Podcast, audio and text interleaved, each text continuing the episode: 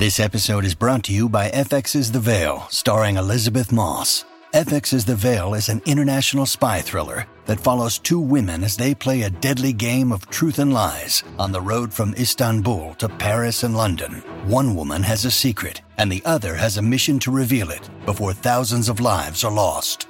FX's The Veil, now streaming, only on Hulu. When you need mealtime inspiration, it's worth shopping Kroger, where you'll find over 30,000 mouthwatering choices that excite your inner foodie. And no matter what tasty choice you make, you'll enjoy our everyday low prices, plus extra ways to save, like digital coupons worth over $600 each week. You can also save up to $1 off per gallon at the pump with fuel points. More savings and more inspiring flavors make shopping Kroger worth it every time. Kroger, fresh for everyone. Fuel restrictions apply. Welcome to the New Books Network. Hello, and welcome back to another episode of New Books in Japanese Studies, a podcast channel of the New Books Network. I am Jeannie Lee from the University of Arizona. Joining us today are Professors Elizabeth Oyler from the University of Pittsburgh and Katherine Saltzman-Li from UC Santa Barbara, two experts on pre modern Japanese literature and theater. Their new edited volume, Cultural Imprints War and Memory in the Samurai Age was recently published by Cornell University Press. This volume draws from fields of literature, artifacts, performing arts, and historical documents to examine how warfare was viewed by various groups of people. So, welcome, Elizabeth and Katherine. Thank you so much for joining us today. Thank you. Thank you. So, can you tell us um, what your research focuses on and how did you begin working on this volume together? I guess we can start with Elizabeth first. Actually, I think I'm going to hand this over to Katherine, who um, really is the the the heart of this this uh, this project. Well, I'm not the heart of the project, but um, I originally organized a conference um, that was called War and Remembrance Cultural Imprints of Japan's Samurai Age. And the idea of the conference was to explore uh, that the idea that in wartime or peacetime, um, over the seven centuries during which samurai ruled, um, that the workings of memory, especially ideas about the samurai, were central to the cultural development and cultural production um, in Japan. And the the concept of cultural imprints was in there, and um, Elizabeth was a major participant in that conference. And out of that, she and I decided to do the volume. Um, many of the people who were in the original conference have participated in the volume, but we also uh, had many discussions about who to add and uh, where we had a, a, couple spaces or a few spaces to add to um, for people who we thought were their work was especially relevant um, as a result of discussions in the conference uh, and after the conference. So that was uh, the inception. Um, I should say that Elizabeth and I go back a ways because we had the same um, graduate advisor, Professor Susan Matisoff of Stanford and then later of Berkeley. Uh, so we came out of thinking about things perhaps in in similar ways or at least interest in some similar areas. Um, elizabeth mostly works in the medieval so-called medieval era. I work in early modern but even so we look at similar things. And we had the great honor and pleasure to do a conference together in honor of our advisor. And that was actually the first time we met. This was long ago now. Um, because we I was at Stanford um, as a graduate student way before Elizabeth. So we met during the conference, and we really liked working together. And then, um, kind of, you know, uh, the the later history of that other conference, and then doing the volume. Um, as far as my research is concerned, as I say, I look uh, mostly at early modern uh, theater, um, and um, I've done a little bit of work on No. That was something I originally studied, but I uh, later switched into kabuki during my graduate studies. And I'm interested in um, kabuki as a performing art and as a cultural uh, significant part of the Edo period. Um, I look at the printed materials associated with kabuki, so vast number of treatises and printed encyclopedias and and mem- memoirs and well not exactly memoirs but you know ideas about acting that that get recorded often by disciples sometimes by actors themselves um, the woodblock prints uh, to look at theater history cultural history and in some cases of course details of performance but also the kind of um, larger meanings of kabuki in the Edo period, um, which led to some of the questions for this volume. That's wonderful how you get to after all the years that that that, that you get you you pass you pass cross again. So and uh, Elizabeth, what, what, do you work on?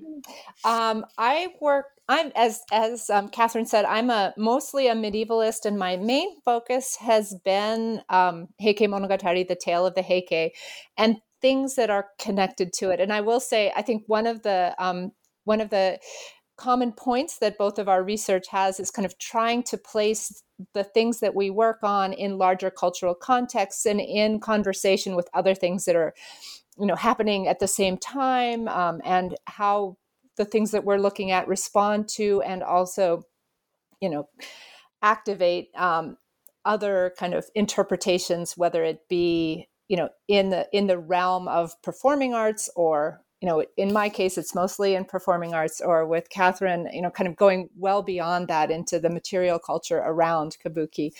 And um and i we're lucky i feel particularly lucky to have an interlocutor um, like katherine to kind of um, who is coming at things looking at a different set of texts but and you know practices and a different time period um, but always comes at is help helps me formulate interesting questions about my own work um, kind of in and i'm looking at an earlier period.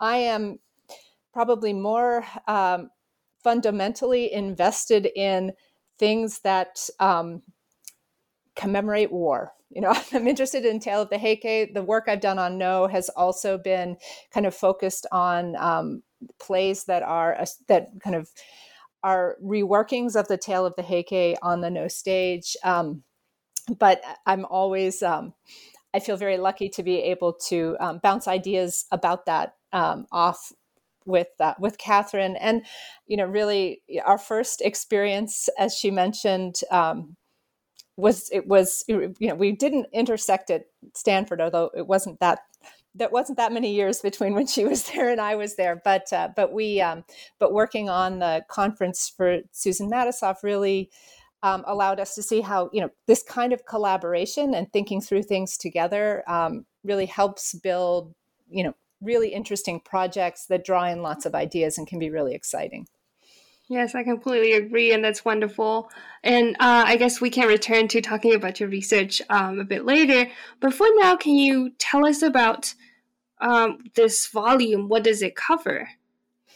Um, well, as the uh, the title suggests, cultural imprints. We're looking at the samurai age, and what we want to do with this volume, and what you know our our many contributors are doing as well, is looking at specific responses to and interpretations of the importance of warriors and war and warrior culture in Japanese culture um, from the 13th through the 19th century.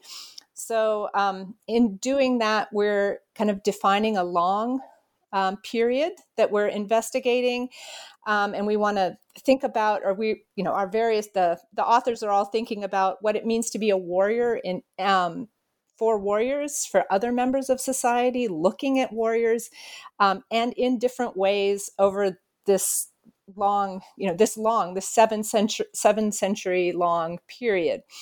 Um, and we're, uh, you know, fundamentally in our, you know, in our title, we're looking at the samurai age. We're looking at what it means to be a samurai, um, and also what, how different disciplines today treat that concept um, you know when they are looking what you know what period they're looking at what specific kinds of texts they're looking at or other kinds of documentation they're looking at So we've got um, uh, a number of um, essays where we have chapters by um, historians, by art historians, by theater people, by literature people. So we're we're we're looking um, from a lot of d- different disciplinary uh, perspectives at kind of remnants of samurai culture um, throughout this seven century long period. Yes, and I would just uh, add or strengthen the fact that the that the various um, materials that our authors are looking at, some of them are looking back uh, in time, and, others are concerned with the present. So there's, uh, you know, that that's um, one other um, interesting thing that we found in in trying to look at the centrality um, of the meanings of the samurai during these 700 years. You mentioned something um, very interesting. So, this book, um, The Samurai Age, you mentioned they are focused on the 7th century, but um, the Western audience, especially after uh, the Netflix show on the Age of Samurai, probably tend to associate samurai with the war period during the 14th century, the so called Sengoku period. So, what's what's going on? Why is there such a confusion? Which one is the actual samurai age? right so that's you know that's it's that's certainly if you asked our students too it's not only that but it's you know what does a samurai look like in a video game or what you know so or in a or in an anime um and so you know the the you know this concept of the samurai right is something that is really important and we all have an image, whether you're in Japan or whether you're in another country.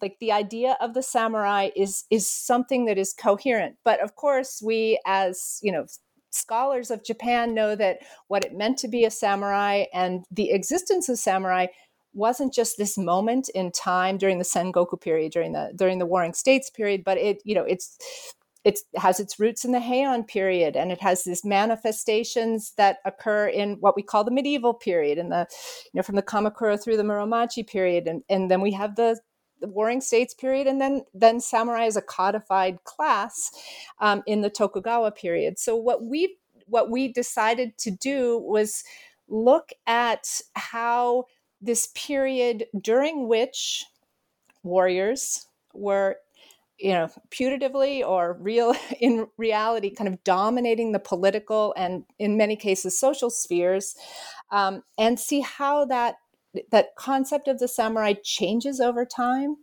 um, what pieces of it kind of cohere and kind of morph in ways that keep some consistency over the the stretch of those 700 years. Um, but you know but exploring not you know exploring the multiplicity and the you know the differences and the very kind of complex things that could be called part of samurai culture you know everything from um, a robe that is used in an ople to um, somebody's letters right that how these um, demonstrate you know they, they explore different aspects of what it meant to be a samurai and we're looking at works that are by members of the warrior class or patronized by members of the warrior class or by people who are outside of the warrior class at these various times. So, you know, one of the things that we're trying to do is complicate the idea of these kind of medieval versus early modern idea of the samurai because there's so much, you know, there's there's so much change that happens over that uh, that that time, um, that period of time, and uh, you, you and and yet acknowledge that. Eh, so we're acknowledging for the one on the one hand that there is a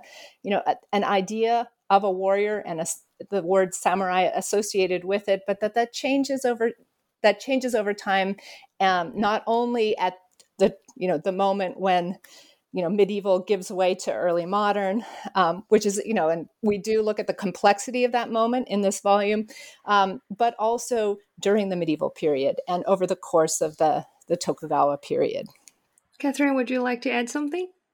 I would just like to add that um, one of the things that we worked with here was that um, we we've expanded. We're, we're calling the samurai age something very very long, uh, at, but at the same time, we're as we argue for that, we're trying to break down a kind of you know, one idea about what samurai are, as you said in your question. Um, and so that was always something we had to work with, getting, you know, arguing for a longer period, but at the same time arguing against any kind of ahistorical idea of what the warrior is, which we felt was best done by looking at these different so called imprints, and uh, also best done through interdisciplinarity, as Elizabeth just said, so that we can kind of multi perspectives and multi um, methodologies would help cut away at any kind of, um, you know, one way of looking at samurai. So I absolutely loved the interdisciplinary approach throughout this whole book, and I want to talk about this cultural imprint um, concept more. Um, so, what kind of practices do you look at in this discussion of cultural imprints? And I guess, um, echoing what you said earlier about your interest in war, um, how did you, I guess, um, how did you settle down on this discussion of the imprints of war on cultural practices of the seventh century and a bit uh, afterwards as well? Uh, well, war because what we discover is that war matters over the entire long period. Um, warriors are actually fighting uh, before the end of the 16th century, but um, and they're not fighting once you get into the 17th century or soon into the 17th century. So there's, uh, you know, we uh, it, it looks very different on the surface.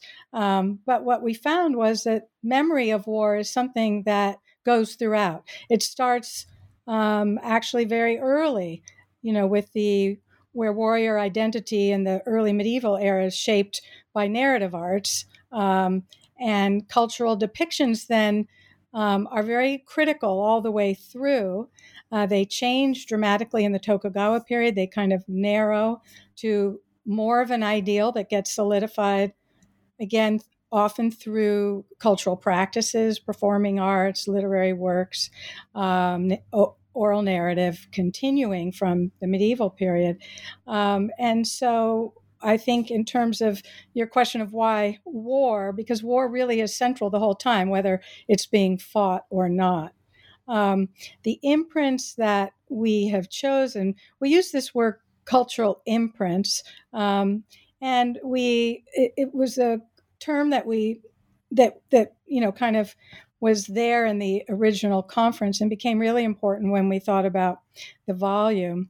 Um, and the idea is that these are you know, in each case, a specific focus, so specific but very cultural practices, not just the different methodologies and looking at them, but the practices themselves, um, all trying to focus on war and memory. Um, we, I think we defined it as traces. We use the word traces that that hold specific um, historical meanings, but that also continue through time. So the something like the tale of the Heike. It, it's it goes back to the earliest part of our long period that we're looking at, and yet it goes all the way through. And it's um, so so we we try to follow that. So this idea of cultural imprints was important to us. Any anything that has left that trace, a practice or something that leaves a trace that then has uh, conti- it's not just a trace and it's sitting there, but somehow continues to have an effect. Um, so we had the idea that you needed a range of practices. Um, even within uh, four of the essays or chapters address performing arts, but even within that, they they are very different uh, kinds of orientations um, in terms of what the what the authors are doing. Um, so again, we go from kind of specific memories and commemoration um, for individual war dead in, in, a kind of religious context um, to um, the you know getting into getting as time goes by shifting to a, to kind of perceived experiences um, and the challenges um, that warriors faced especially in the tokugawa period um, for reasons that i've mentioned and also where their experiences become a kind of community experience. They get shared on a wider level than just among samurai themselves. Um, you know, a couple examples of this. You know, why do we why do we think we need these cultural imprints um, to learn about the samurai age or to understand our samurai age? Um, I think that we found that uh, the if we have an, a range of practices, um, that it it helps kind of set down the idea a little bit. Just to highlight a couple of the chapters in the book, um, Monica Bethe wrote uh, one of the essays, which is very oriented towards something material. This essay is called "In Memorandum: Dragonflies and Drums," and she's looking at a at a garment worn by an important figure in in, um, in No in the 15th century, um, in connection with a performance that was dedicated to the repose of a recently deceased shogun. So, of course, somebody of the samurai class. And what's interesting is that she kind of contextualizes the use of the robe. It was a robe um, in No that is used for um, the performance of a particular rite uh, called the Kannon Sembo. And she traces this robe from first being a warrior costume, then to being a monk's robe, um, then back to the secular world of performance, which is that performance that she talks about. And then it gets, um, in a sense, re ritualized through this um, incorporation of the rite into the play. Um, in a variant practice in memory of a deceased warrior. So, so much can be told just through tracing that.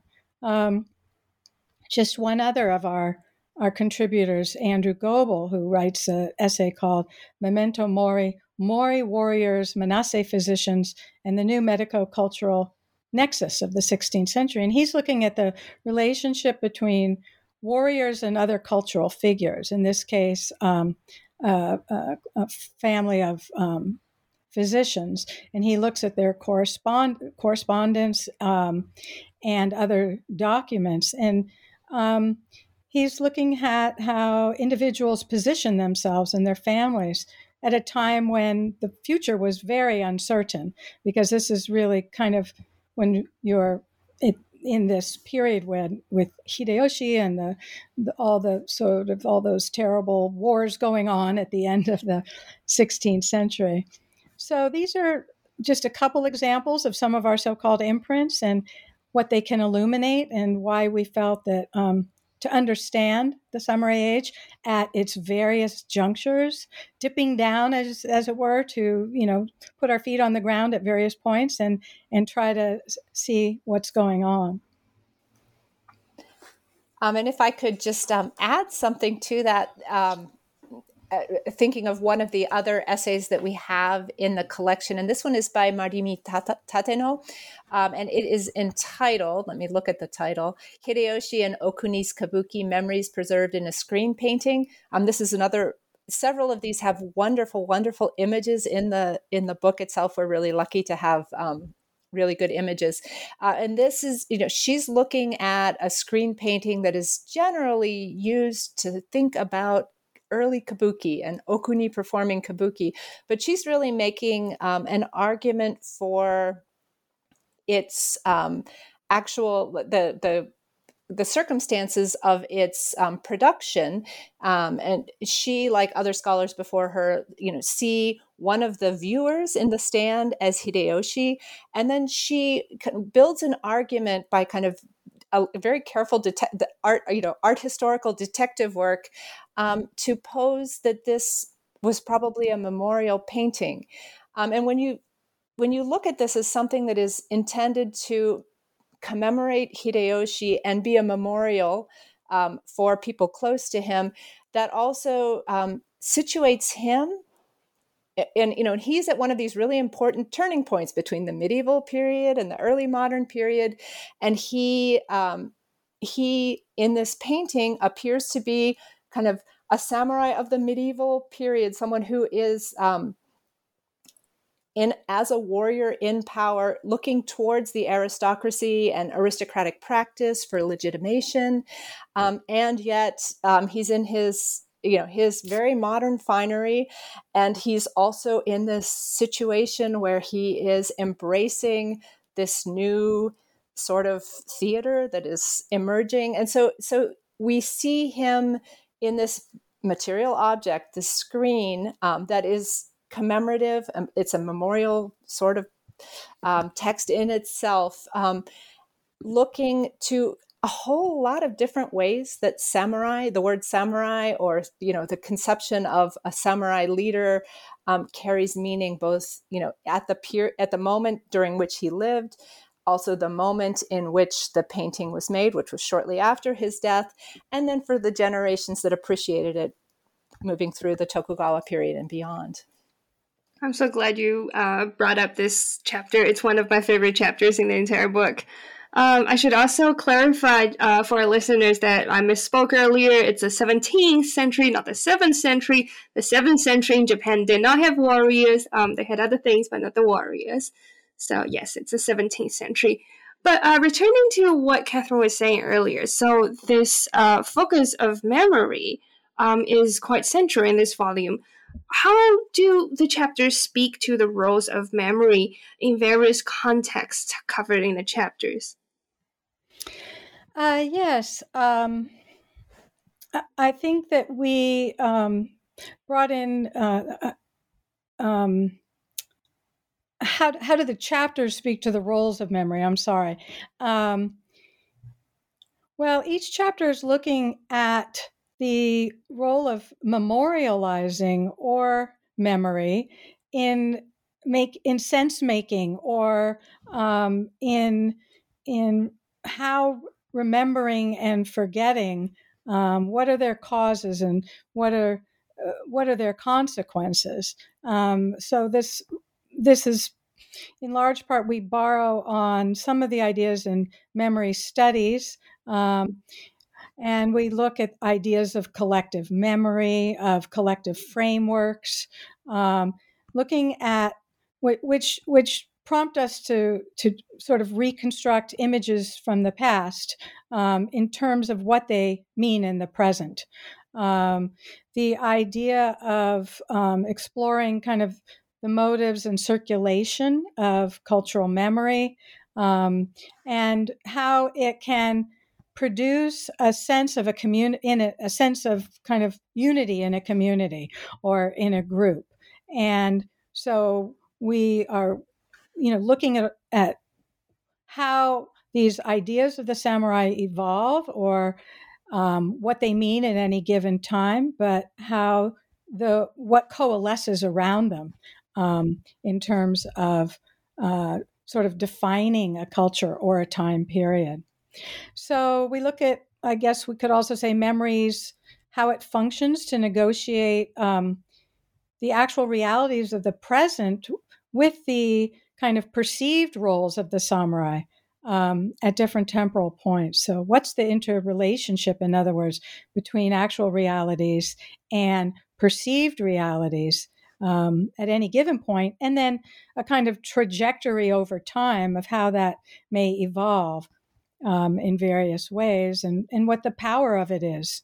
Um, and a, a, couple of the papers, if we go back to the papers themselves, um, illustrate that in very different ways. People really did, you know, back to this idea that we have very different approaches. And, um, you know, we only have nine chapters, uh, and that's not a lot. Uh, to do this giant thing that we're we're um, we're trying to do of so many years and so many disciplines and so many you know very different kinds of materials um, so you know this was a, a, part of what we had to think about.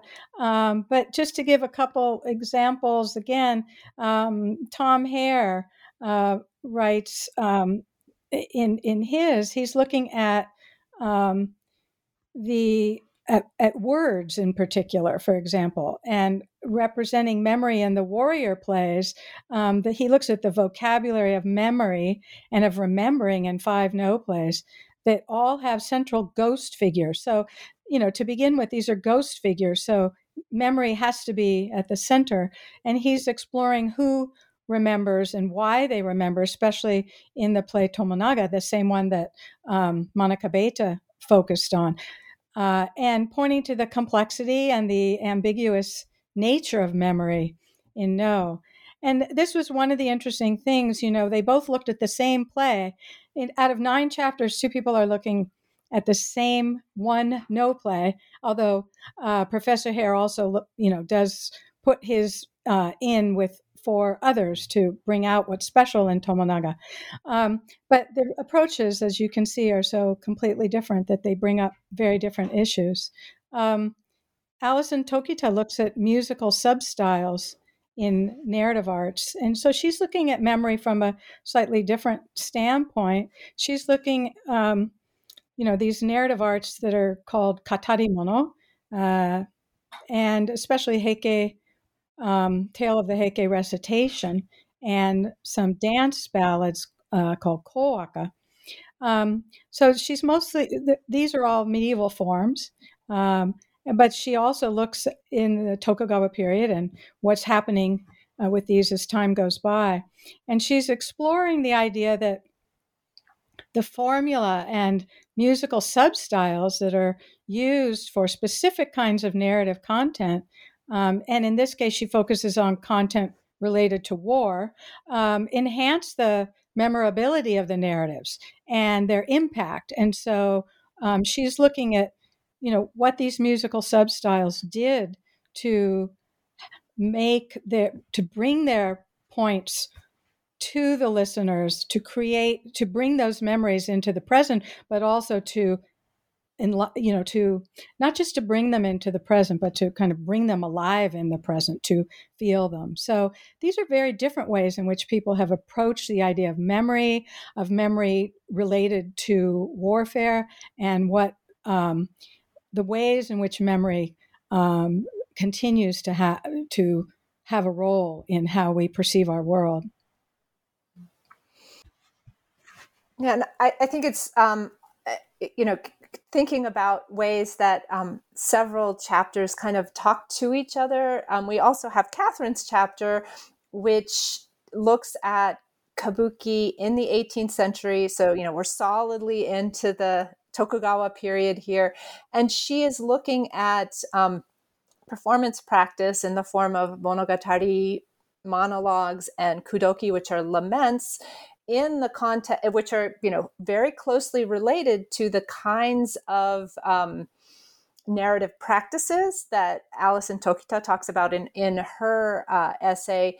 And, you know, the way that the idea of samurai and gender and gendered samurai identity and she can talk about this more eloquently than I can but you know but in but how that gets gets created on the kabuki stage um, and is a representation of things that go all the way back to the idea of you know early samurai and samurai identity and some of the plays that she's looking at are plays that talk about you know the Genpei War you know. So these this is yet again another place where um, kind of the the layers of interpretation um, and transformation in the context of a very different kind of on the ground reality on the kabuki stage in the 18th century with all of the kind of um, the the the material culture around it, including you know monogatari being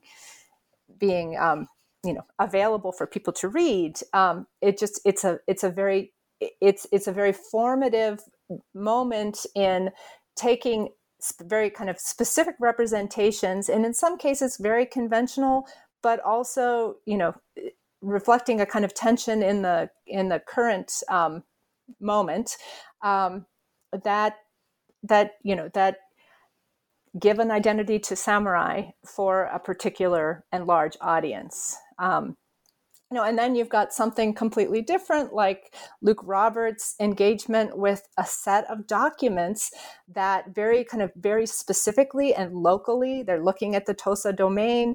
You know, look at two different you know the, the documents of of two important samurai families one that was defeated and one that was put in place um, you know and how you know how samurai identity is articulated in them, you know, in relation to each other, and then eventually kind of as a larger unit, a larger local unit. So, you know, you have this idea of local identity formation that also has, you know, has um, resonances as you get into the larger contexts over time. Absolutely, and all these um, different perspectives make this volume so rich. Um, it's um, it's a shame that we can't have other um, authors joining us today, but now that you two are here, I guess I can ask you questions about your own chapters. So I guess let's start with uh, Elizabeth. Your chapter focuses on medieval period narratives and their use of the poetic trope of East, which is such a I, I read about it all the time in early modern literature, but I never realized this trope. So, how did the meaning or nuance of the East transform, and how do these transformations reflect the cultural context of the time? Okay, well, I'm looking at a text that is from the 13th century. I think it may be the earliest text that we look at in the you know in the volume. I, am um, and so it's you know so it's looking at a it's written relatively shortly after the Genpei War. It's also immediately after the Jokyu rebellion. So so this is it's a it's a moment that it in which things are really transforming, and that's my argument is that. Um, the idea of the east, the Azuma, this this space that is out there away from the capital, this space that is the place from which you know the the Minamoto rise and you know eventually set up the the the um, headquarters in Kamakura um, becomes a meaningful is has always been kind of conceptualized as something beyond the pale, something that is um, not culturally relevant. But once we have you know culturally relevant actors situated there, that um, that it, it, that there's a transformation of the idea of you know what it you know th- th- those those actors or the people t- writing about them in this case it's a you know it's a memoirist from the from the capital who travels to kamakura and comes back but you know the idea that this is a this is now a meaningful place and um, it it's it's it can it has its own stature as a place from which a, a voice can can emanate. Um, and so that's the kind of general uh, topic that I'm exploring here and looking at this through, you know, a set of poetic exchanges um, in Kaidoki, which is the memoir I look at, um, that then seem to be um, particularly resonant in the tale of the Heike, which, although it describes a somewhat earlier moment, was written somewhat later. So it's fascinating. yeah, I really, I really like that chapter. Um, but of course, I'm a literature person too. Um, so for Katherine, uh, we talked about your chapter a tiny little bit, but in your examination of mid to late 18th century kabuki theater, how do different types of works portray anguish differently? Now, now we're talking kind of uh, the results, of the influences of war. What? Why do you think they differ in different types of plays in such a way? Uh, yes, thank you for the question. Um, I, I think uh, to answer the question, I guess we have to think about the uh, about gender, about time period, and about genre. Actually, so I in the 18th century plays that I look at, which are all plays, which are plays derived from the puppet theater and they're the genre of um, so-called period plays, jidaimono. Um, there, uh, the, in those plays, I'm looking at, uh, as Elizabeth said earlier, two um, subsections, shall we say, two sections. Uh, one called monogatari, which of course is a term that goes way back um, and, and is a is something that can be included in many different literary um, forms and kudoki similarly that's that that's also true and so we're looking at how monogatari and kudoki are um, adapted into kabuki um, most immediately through the puppet theater but um, from many earlier forms as well and so uh, for these what we find is um, they're not portraying anguish differently um, they're actually portraying it very um, consistently for each gender. So the monogatari is is performed by male characters. Um, the kudoki is performed by female characters, and the the ways in which they are acted out and the ways in which um, they are expressing their anguish um, are very consistent, actually, uh, within these 18th century plays.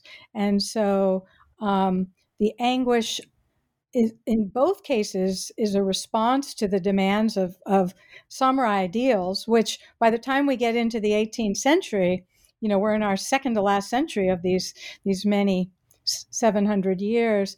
Um, the these ideals have really been exaggerated uh, for a variety of reasons, but very very strongly. And so, um, the experiences that these characters have have been somewhat codified and so the men are using are looking back to um, a, a, traumatic moment that has defined everything since and that will affect how they move forward. The women seem to be or the female characters i should say seem to be stuck in in in this present. They didn't experience that. They're experiencing something as we watch them which is learning usually at least in the main highlighted case i discuss that a, their own child has been sacrificed for another. They they don't they don't argue with the reasons for the sacrifice but here they have just discovered it and this we're seeing their response. So there's really not a past or um, or almost there's not a future for them either in many ways. They're right in the present. So uh, they these kinds of characters experience anguish very differently but male and female characters very similar. Then when we get into the 19th century i look at a few other things uh, dance plays and dance dramas um, and explore some of those different so again we've moved time we've moved genre uh, and and we're not responding anymore exactly to the samurai ideals in these ultra dramatic, eh, you know, just horribly wrenching ways. Um, often it's more about love or other kinds of issues. So um, I think those are some answers to your wonderful question. Yes, and for more answers, I guess our listeners will just have to read your chapter.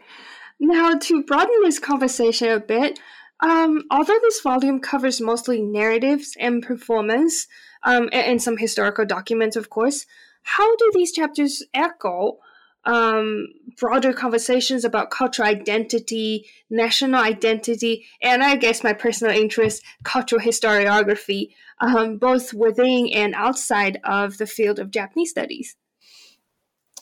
Yeah i mean i think that that's one of you know the the big question is um, what you know what does it mean to be what does samurai mean to whom and when and for what purposes? And what do you do with that once you know once you've decided what landed on a uh, an answer? And of course what i think we are arguing is that um, on the one hand there is something there right that that that continues through time and at the same time it isn't a mon it really isn't a monolithic thing and there are all of these different um, different ways that that is experienced, conceptualized, and you know, I think we are arguing for embracing that complexity while at the same time allowing the term to have meaning. And I mean, I think that many of the and this is um, probably a facile way to explain it, but we, you know, many of the essays look, are looking at a set of terms like samurai, like monogatari, or like azuma, or like kidan in the case of um, uh, Will Fleming's article, that that that have multiple meanings, right? And that we'd like to uh, to allow space for that and uh, and give specific interpretations that allow that invite us in to um, to uh, understand those specific meanings while at the same time allowing the term to stand overall. So you know we are looking at the cultural identity of the samurai over time and we are arguing that there is something that can be um, can be looked at meaningfully in the way it develops. Um, you know in the the idea that um, the samurai is a kind of uh, invented tradition is you know is is um, is something that that has been put forward lots of times. But it's you know, but it's not just that it's an invented tradition it's something that does go back right it's something that developed that developed not just in the tokugawa period but over the course of the the you know really from at least from the genpei war period forward um, and that you know the the medieval incarnations affect later incarnations affect later incarnations. And these you know these you know you're proto national by the time you get to the tokugawa period probably um, but you're not quite national but um, but there is a cultural identity and it's a cultural identity that is that does kind of is is kind of um, being formed around ideas that can become national. Now, for example, in Will Fleming's article, he's looking at um, Kidan. He's looking at stories of the strange, and they always there's this kind of china is always a presence there many of the stories come from they have chinese antecedents um, but they're reframed but there's you know but there's there's this idea that there is china there that this is a response to and it's you know and not necessarily a, fully a response to but there's there's an idea of china that is being formulated in the eyes of writers in japan which is also creating uh, Japan to be looking at China. And so that's, you know, so there there are, um, you know, kind of seeds of of national identity and the kind of cultural identities that are being formed um, in in the in the text that we're looking at. And uh, Jingyu, I know that you're particularly interested in cultural historiography. Um, I think uh, we would say that I think you know cultural history. Uh, neither of us are historians, but um, you know if we say that cultural history is the examination of um, records, documents, descriptions of um, what has happened in the past that that that you know cover uh, that that try to look at um, uh, uh, at, at, some kind of phenomena over time, then certainly that's what we're doing. Um, so we could say that that cultural history is a method of inquiry that that it, it generally informs um, our volume. You could also say that you know cultural studies, which is something that started fairly specific um, in England in the 1960s, but moved into something much broader. Uh, my own department is called East Asian Languages and Cultural Studies, but um, it's certainly not the original idea of cultural studies for the most part. So, but the kind of way the term functions and circulates now, um, you know, the, the, again, the study of cultural phenomena um, and um, looking at, at how they, how different things, uh, what their meanings are um, as certain phenomena um, circulate uh, you could say that that's a kind of framework for our scholarship as well. So these kind of, I think many people are, you know, looking in these kinds of frameworks uh, in in terms of what they look at. And one of the challenges of the volume was to really produce. Um, scholarship that would speak to each of the disciplines that our members, uh, you know, our contributors um, represent.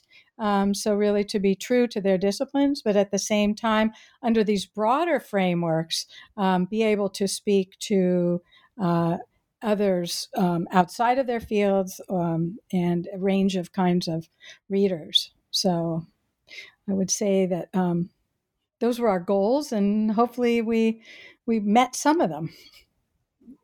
I, for one, certainly thank you. Uh, met all of those goals that you mentioned. But um, thank you. Um, thank you for what you said about cultural historiography, and thank you for um, taking your precious time to join us on this channel today. Thank you. Thank you so much. pleasure. Yeah. Thank you. And for our listeners to read more about samurai and how wars were perceived by medieval and early modern people, make sure to check out Cultural Imprints War and Memory in the Samurai Age by Elizabeth Oyler and Katherine Saltzman-Li. This is Jing Yi from New Books in Japanese Studies, and I will see you soon.